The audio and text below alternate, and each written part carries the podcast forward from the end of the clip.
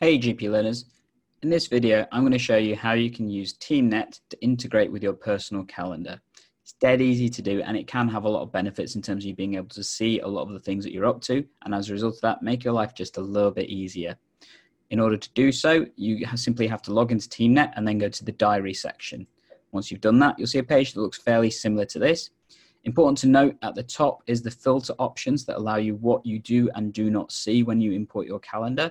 Um, I would recommend that you have mainly the um, meetings and absences um, recorded because those are two main things that many people go to. If your organization does have other things on your calendar worth having that clicked, invited to just limits that to stuff that's very relevant to yourself. For example, other organizations that may have invited you to other meetings important to know what you're clicking and then to narrow it down. And I'll show you how to do that in a second.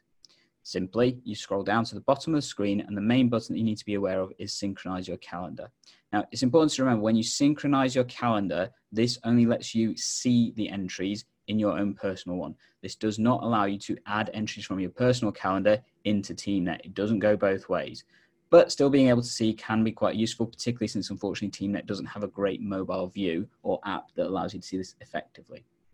So for this video, I'm going to show you how you can integrate it with your Outlook calendar. If you want to check out my other one that shows you how to do that on Google, feel free to do so, and you'll see the link right now.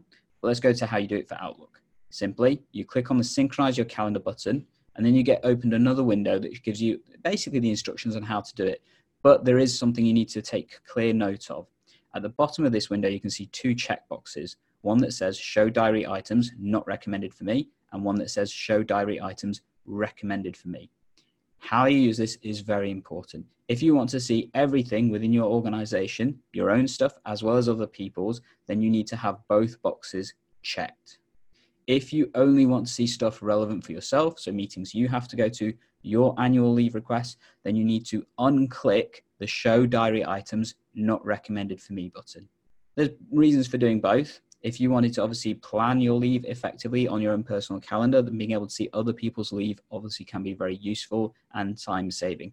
However, it does create a lot of noise on your calendar, and that can be quite frustrating to look at. I'll show you a little hack that makes that easier to do after this section.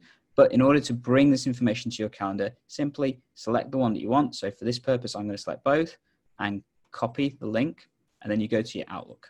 So when you go to your Outlook calendar, it will look something like this. Mine's empty because I'm looking at a date in the future.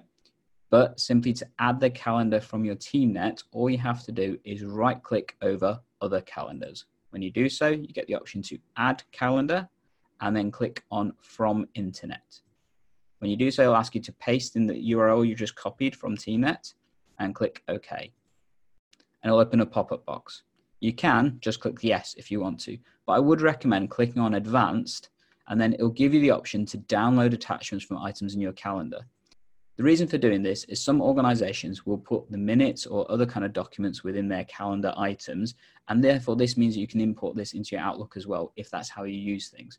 Clearly, you can put some other information like you can change the name because unfortunately it is a URL, so I can put uh, TeamNet all and a description if you want to and then click OK and then click yes. And when you do that, it will import everything from that calendar entry.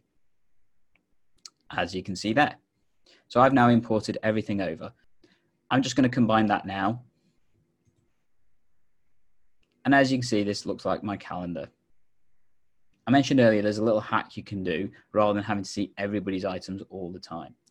In order to do that, what you need to do is go back to the TeamNet window unclick the items not recommended for me, copy that URL. So this is now your entries only, and then create that as a separate calendar under other calendars. And you can call that what you want. So mine is only invited, for example.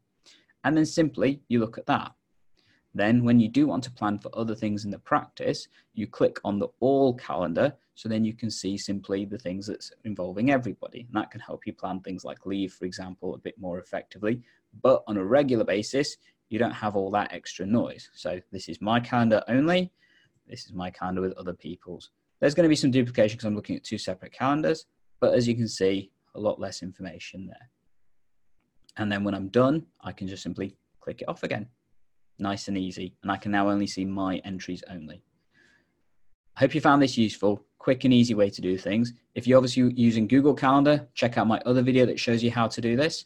As always, I'm keen to hear your feedback and comments and any questions you may have available on all the social media platforms Twitter, Facebook, uh, Instagram, LinkedIn.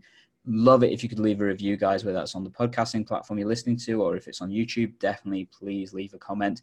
Make sure you share this and definitely subscribe to the channel. Ring that bell so you get all of our content first and foremost.